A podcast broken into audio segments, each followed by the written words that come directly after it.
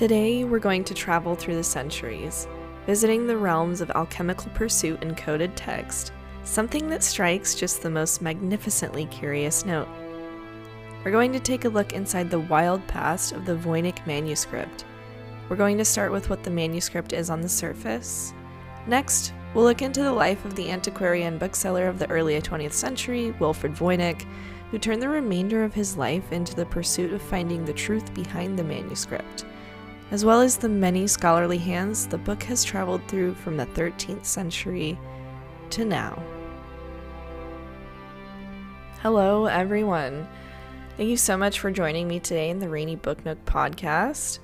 I am so sorry about stretching out the episode release time, but I think this was worth it, and I know that you guys agree, or at least that you support the decision.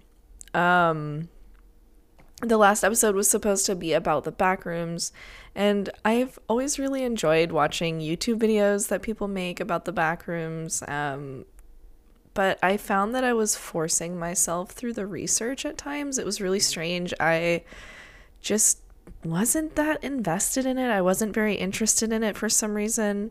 Like I said, I really like the videos, but reading all of the lore and a lot of it was very conflicting with each other and I just I think maybe that was not my ideal research topic, which is okay. This is a learning process, right? Maybe another time. I kept that recording and I might revisit it, but probably not. So I chose a topic that has intrigued me for quite some time. And honestly, I think that this was my favorite topic that I've done so far.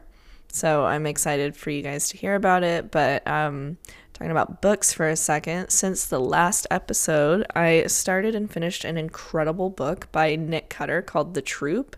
And it's about a group of boys who go on this trip with their scoutmaster and they are on they go to an island. They get dropped off there uh, with a boat. So already they have no form of escape if something happens which they do this every year so they anticipate it to go fine. But something happens and a like bioengineered experiment gone wrong escapes from containment and finds its way to the island.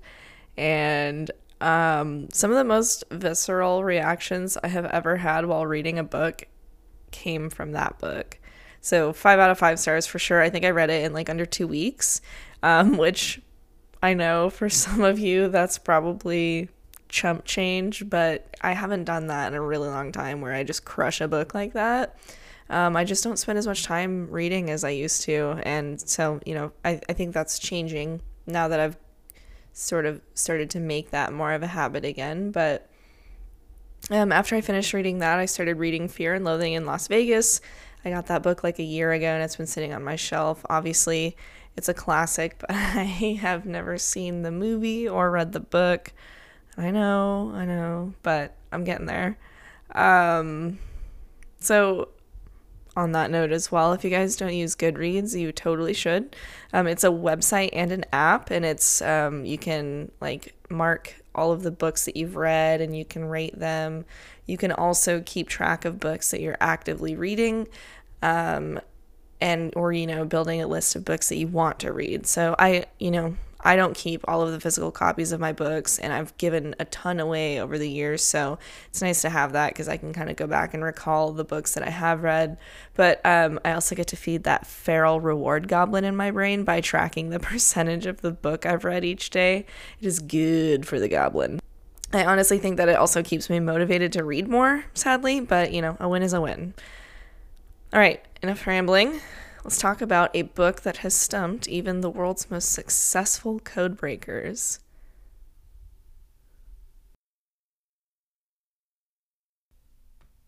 So, what is the Voynich manuscript?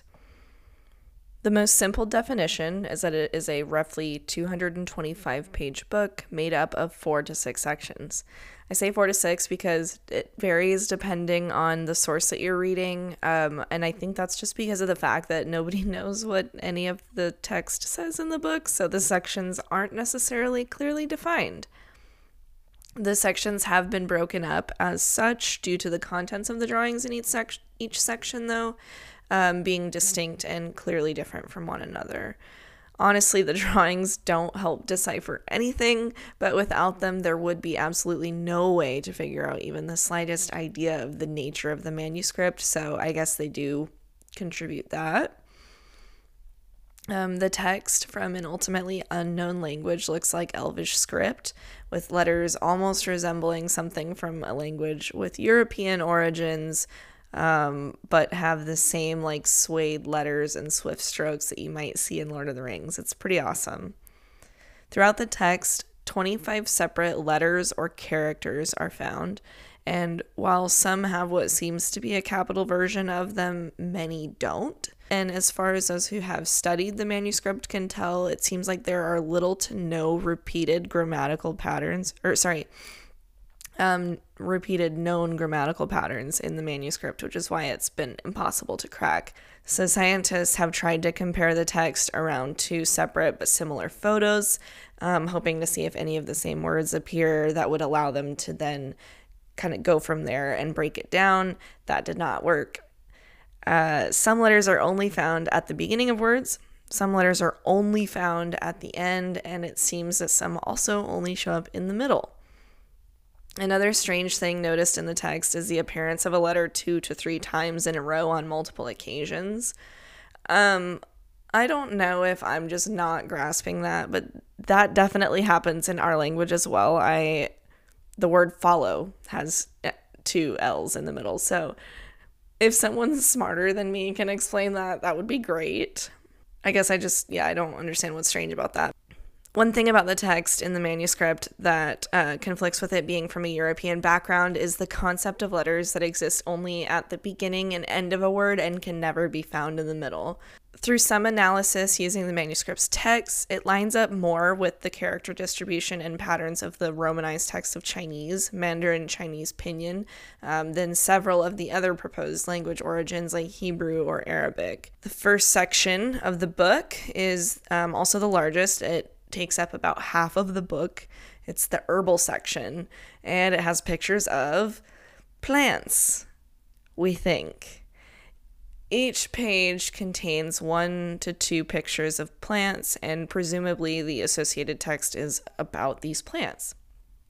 Language aside, one of the peculiar things about this section is that some of the plants are able to be identified to plants that are recognizable, but some despite being studied by a vast amount of scholars and codebreakers, remain a complete mystery.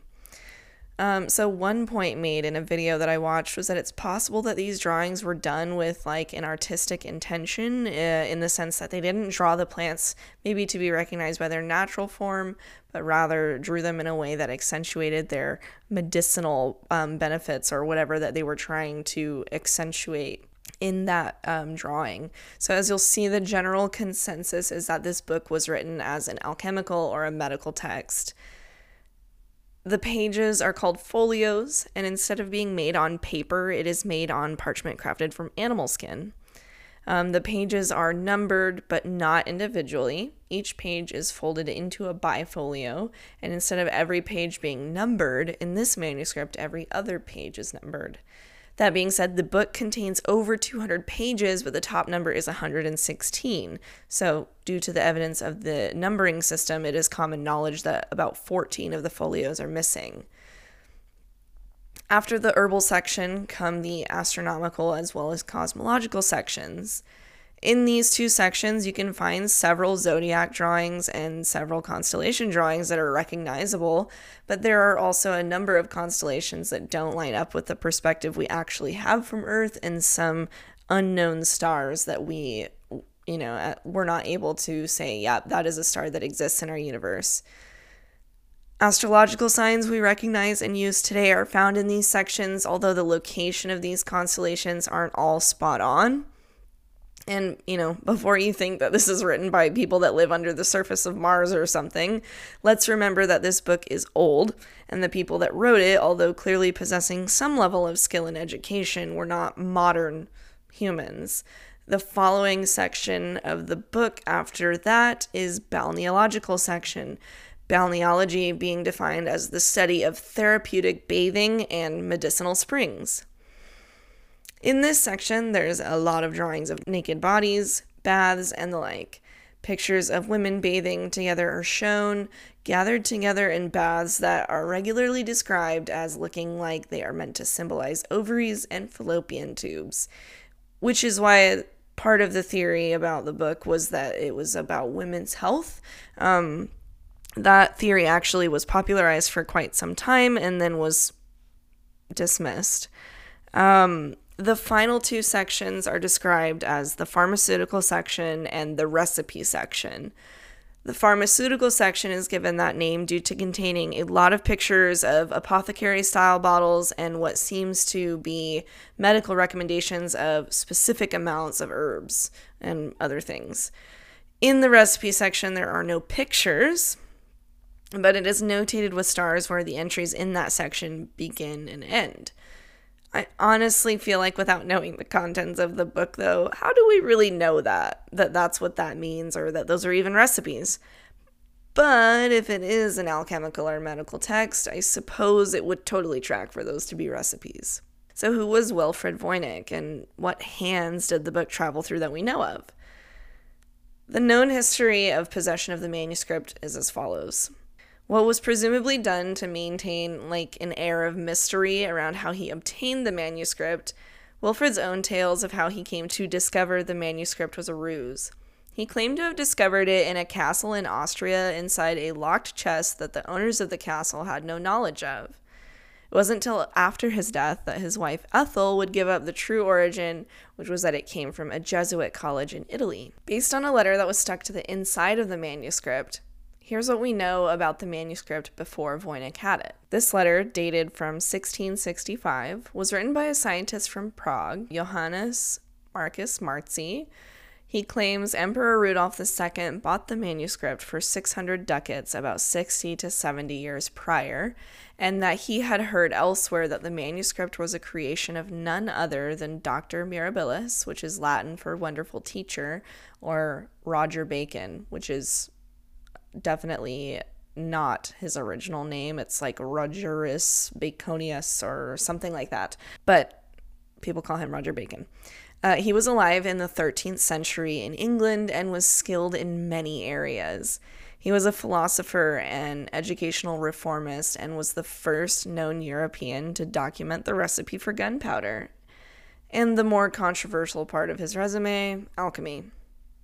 Bacon was also a Catholic friar and spent much of his life attempting to have religion and science meet in the middle. At the time, the study of alchemy was highly condemned by the Catholic Church. Uh, sadly, a lot of things were condemned by the Catholic Church. Roger Bacon died in the late 13th century. Also, in this letter, Marci writes that he's not sure who sold the manuscript to the emperor, but a researcher and a scholar named Rene Zandbergen says that after the emperor, there were three other owners. The first owner after Emperor Rudolf was a man named Jakub Korczycki i Stepence. I am sure that I did not say that right, but I really tried. Also, Emperor Rudolf's personal doctor.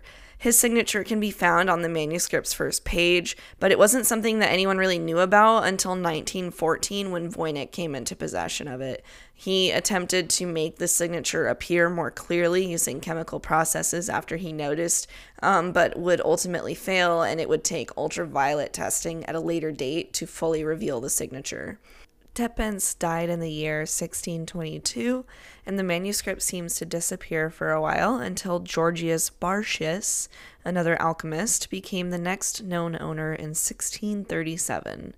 Bartius extracted his own copies of the manuscript and sent it to Athanasius Kircher, a man who lived in Rome and is what is called a polymath, someone who possesses an incredible expertise on a wide array of subjects. Surely this guy can do it, right? Kircher wrote back in 1639 saying he was unable to translate the text. Bartius, when he died, passed the manuscript on to Marci around the year 1662, and a few years later, in 1665, Marci sent the manuscript again to Kircher, although I am unsure if he knew that Bartius had done the same thing. I, I, I don't really know about that part. I tried to figure that out and I couldn't. I wanted to get through the letter before mentioning this, but Emperor Rudolph was huge into the occult and alchemy and made the pursuit of the Philosopher's Stone his lifelong mission. He lived during a time where alchemy and science were, you know, one and the same. Uh, you may say, well, okay, well, why did the church condemn alchemy then if it was in line with mainstream science? Well, the church rejected mainstream science as well because it conflicted with their ideologies. We know this. Rudolph had a private alchemy lab and a massive collection of oddities. He um, also brought like famous alchemists into his court, one of them being the British alchemist Edward Kelly or Edward Talbot. Unfortunately, Kelly made claims he could not support, like being able to transmutate metals into gold. And as a result, he was sent to prison by Rudolph, where he later died while trying to escape. Well, he died, I think, because of injuries that he sustained while trying to escape. Wilfrid was born in 1865 into what was at the time still the Russian Empire. He was born into a wealthy, noble family and was afforded a proper education that led him down the path of studying subjects like chemistry and pharmaceuticals. He later received a pharmacy license. Um, during the fall of the czars in Russia, though, Wilfrid left and joined the proletariat and was subsequently arrested and sent to Siberia. He was there for three years before he was able to escape using a fake passport um, through a series of unfortunate adventures, uh, including traveling through Mongolia into China, eventually into Germany. He would go as far as to sell some of his only possessions left, which were like his glasses and his jacket, for a spot on a ship to England. Now, this was with intention. Wilfred was going there to reunite with a fellow political activist, and he continued his activism lifestyle for a few years until his friend passed away. And that, combined with the pressure of needing money that he wasn't get, getting from political activism, drove him to putting down that lifestyle, and him and his partner Ethel would begin actual careers. This would be when Wilfrid opened an antiquarian bookshop in London and began his pursuit of rare and other special books. Wilfrid came across the manuscript after finding it during a book sale at a Jesuit college in Italy, but it's a little more complex than that. This sale was being conducted by the Vatican Secret Archives, uh, unbeknownst to their superiors. So there is a ton of mystery around how Wilfrid even came to make this connection with the monastery, how he found out about the book, how he got to be a part of negotiations. Wilfrid would never divulge any further explanation of the sale, and I mean, why would he tell everyone where he found this rare and potentially, you know, like groundbreaking book? Then his golden goose is everyone else's as well. It apparently took almost a decade for the Jesuits to negotiate a deal with Voynich, and finally in 1912 was when he secured several books from the monastery.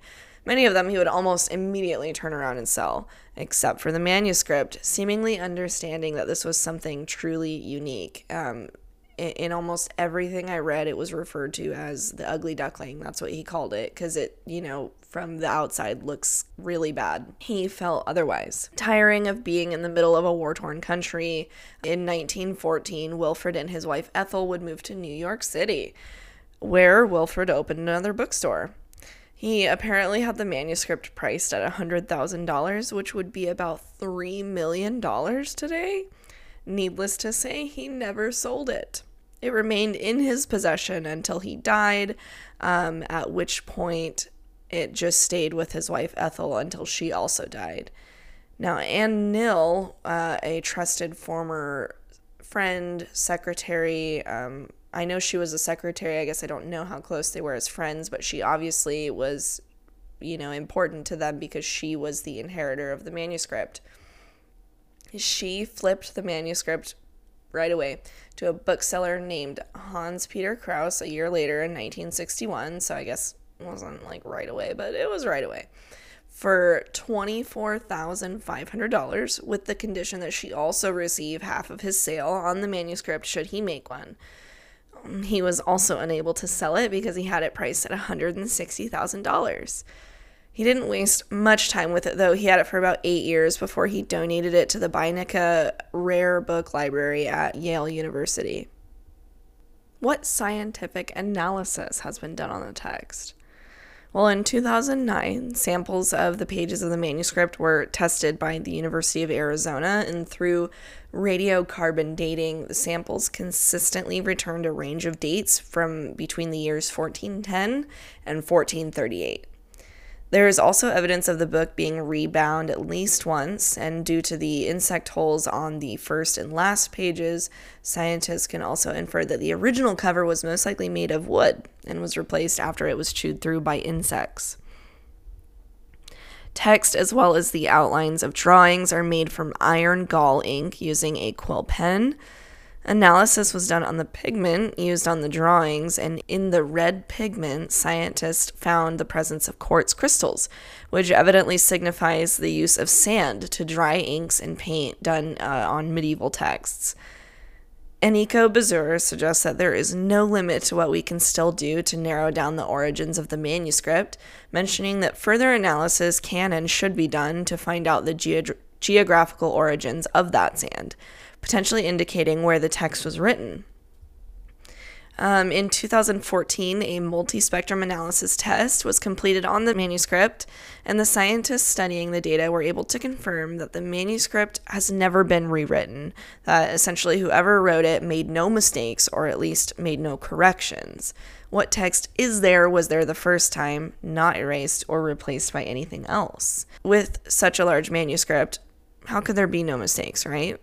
Maybe they left them in though. I mean, you know, we don't know what it says, so maybe they just chose not to cancel or rewrite anything out. That came out really weird. I I meant like maybe they just chose not to erase anything and rewrite it. So, due to the varying handwriting styles and lack of obvious mistakes, it is suspected that this book was transcribed from drafts that were then placed into this manuscript with painstaking care so as to leave a more visually perfect version. You know, maybe it's possible that this text exists in a rough draft form. Maybe it was destroyed, who knows. Another study, also done in 2014 at the University of Sao Paulo in Brazil, analyzed the frequency and relationship of the words found in the manuscript Using that data, compiled a 3D model of the language inside. When comparing the data to other models generated by other books, 90% of those books had a similar language model, basically proving that this is not gibberish like some have claimed. You know, for a very long time, a good amount of people were sure that the manuscript was a hoax put forth by Voynich, or if not by him, then that he was duped and that it was a forgery that he was tricked into buying. However, now, through the extensive scientific analysis that has been done on it, we can confidently say that it's not a hoax. It follows a common language model comparatively to other texts and is most certainly a 15th century document. This much we know. Some of the world's most famous and skilled cryptographers and code breakers have taken a crack at deciphering the Voynich manuscript, such as Alan Turing, the British computer scientist who cracked the Enigma code, Elizabeth and William Friedman, who were leaders in the first United States code breaking unit, and many, many more have tried to translate the text and have been unsuccessful. So let's talk about some of the theories then. While many authors have been speculated over the years, a lot of the scientific analysis of the book has ruled certain people out due to providing a timeline. For example, Roger Bacon died long before the text could have been created, so he was ruled out as a potential author. But a man named Giovanni Fontana is one that has not been entirely ruled out yet. He was born in the 1390s and died around the year 1455, so he was definitely alive between 1410 and 1438, the suspected age of the manuscript. Giovanni studied many things, was a physician and an engineer, and evidently also pursued cryptography as an interest. He has primarily been inserted into this theory because of the fact that he has two books of his own that were written in an encryption, albeit much simpler than the Voynich manuscript. He was active and alive during the time the manuscript was created, and because of his educational and career background, it's likely that he would have had knowledge about the contents of the book, you know, or on, on what those subjects are. However, he is one of you know, one among many people alive during this time that could meet all the same criteria, and there's not much more than that tying him to it. So Edward Kelly is also mentioned as a suspect in the forgery, that alchemist that got brought into Rudolph's court. Some claiming that he forged the book as a means to swindle Emperor Rudolph into bringing him into his court and living in the lap of luxury. The main basis for this suspicion is that Kelly claimed to have a secret language in which he used to communicate with angels called Enochian. And uh, as a result of him, you know, being believed now to have manufactured that language, he was thrown into uh, the ring of suspicion for potentially also fooling Rudolph.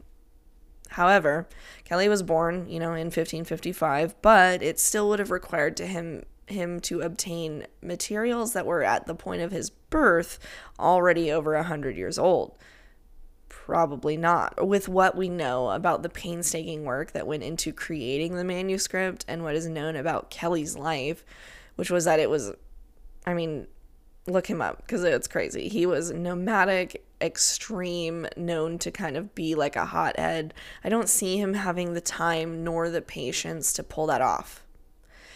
But as a side note, I could fall down a rabbit hole learning about each and every person I have mentioned today, like Roger Bacon. That dude, so interesting.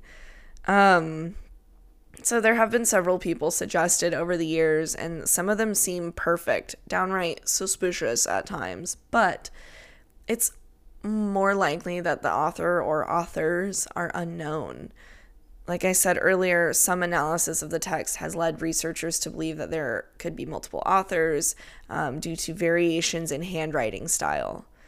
One of the less explosive or exciting theories is that this is made up of a language that existed in a small medieval community that has since been eradicated, including all associated evidence of their culture and language origins. So that would be so incredibly strange for there to be nothing that exists in any other culture of the time that could tell us what's in it. So that's not really one I can commit to. Um, because of what we can decipher using the images, this book is very likely either, like I said earlier, an alchemical manual from the 1400s or some sort of medical textbook. Um, it wasn't unheard of for other books of that era containing similar things to also be written in code to avoid detection from the church or other things like trade secrets being recorded in code so nobody could steal the information. There have been several people who claim to have cracked the code over time, but the truth is that this text has eluded history's most skilled code breakers, supercomputers, AI. Um, through all of the analysis, scientists and other researchers have ruled out many potentials, which does help narrow down the area of study, but the origins of the text and their contents remain unknown. In 2019, a claim was made that the code had been cracked, the claim coming from an associate researcher linked to the University of Bristol in the UK. The researcher states that he was able to decipher the code when he made the realization that it was a proto Romance language, which, if this were true, would mean he was the first and only person to ex- find an example of a proto Romance language. If you speak Romanian, Spanish, French, Italian, or Portuguese, you speak one of the most spoken Romance languages today. Yes, that's what I mean when I say Romance. You know, in this sense, it's a regional word, not the kissy kissy. Um, like West Germanic, pluricentric, Turkic, etc. Anyways, this research claimed to have found the first example of a Proto Romance language, meaning that it is the ancestral language of modern Romance languages. This theory reeks of confirmation bias, and here is what Lisa Fagan Davis, the executive director of the Medieval Academy of America, has to say about that theory. As with most would be Voynich interpreters, the logic of this proposal is circular and aspirational. He starts with a theory about what a particular series of glyphs might mean, usually because of the word's proximity to an image that he believes he can interpret. He then investigates any number of medieval Romance language dictionaries until he finds a word that seems to suit his theory. Then he argues that because he has found a Romance language word that fits his hypothesis, his hypothesis must be right. His translations from what is essentially gibberish, an amalgam of multiple languages, are themselves aspirational rather than being actual translations. And end quote. Uh, what I could find about that theory doesn't convince me either like many of the other theories, I think there are a lot of things that vaguely match up or match up enough that people are like, "Yep, that's got to be it." I'm I'm convinced. Some people reach heavily with their theories, ranging from aliens to a young Leonardo da Vinci. Also, side note, the first time I wrote my notes, I definitely typed Leonardo DiCaprio, and I'm really glad that I caught that. While it's very likely that the contents of the book aren't going to change the world once deciphered, as it's most likely a medical or alchemical novel or text, sorry, and probably contains since disproved information if it is that. I think I speak for everyone when I say I do not care if it's about the most boring shit in the world or if it's nonsense and is really bad information. I just want to know what it is. Because if it is a lost language, we could uncover something so incredible. We could discover a lost culture, a lost secret society. I think the possibilities are endless. Um, I choose to remain optimistic that it will open at least a few new doors once it's deciphered. What do you think it's about, though? Spotify listeners, I want you guys to put your answers down in the Q&A below the episode or you can all message me your thoughts on Instagram. I do want to hear your thoughts because this one has my brain running in so many directions. Um I personally hope that it is from a lost society. You know, so much of history has been lost, and it would be amazing to unearth something that is lost or something we've never even heard of before. Once again, I genuinely appreciate each and every one of you who listen. And if you haven't done this already, please leave a rating or a review on whatever platform you're listening on. It really does help a lot. Um, I feel like this episode went by a lot quicker than I thought it would. I I felt like I spent so much time writing and researching it and I was just getting really into it. So I apologize that the length doesn't reflect um, what I thought it would. I really I thought this was going to be a super long episode. I guess I don't really have a defined episode length that um, I ever really shoot for. I do try to shoot for like at least 30 minutes. Um, but, uh, you know, let me know, I guess, what you guys want. If you want longer episodes or if you would like them to stay this length. Um, or, you know, I mean, I'm probably just going to continue to do what I do and subject dependent and you know how much writing I do and how much research goes into it uh, will typically reflect how long it is. So, um, like I said though, I am really surprised because I felt like I spent so much time at my computer, but maybe I was just like kind of like jaw dropped watching videos and stuff mostly and, and reading the articles because um, a lot of it was like repeated information but i found like every every article that i found there was like some little tidbit about something else that i didn't know. So yeah thank you for journeying through the centuries with me in a flurry of magic and mystery. I hope you enjoyed it as much as i did. There is no short story for this episode but next episode i'll have something nice and spooky for you here in the library that no one leaves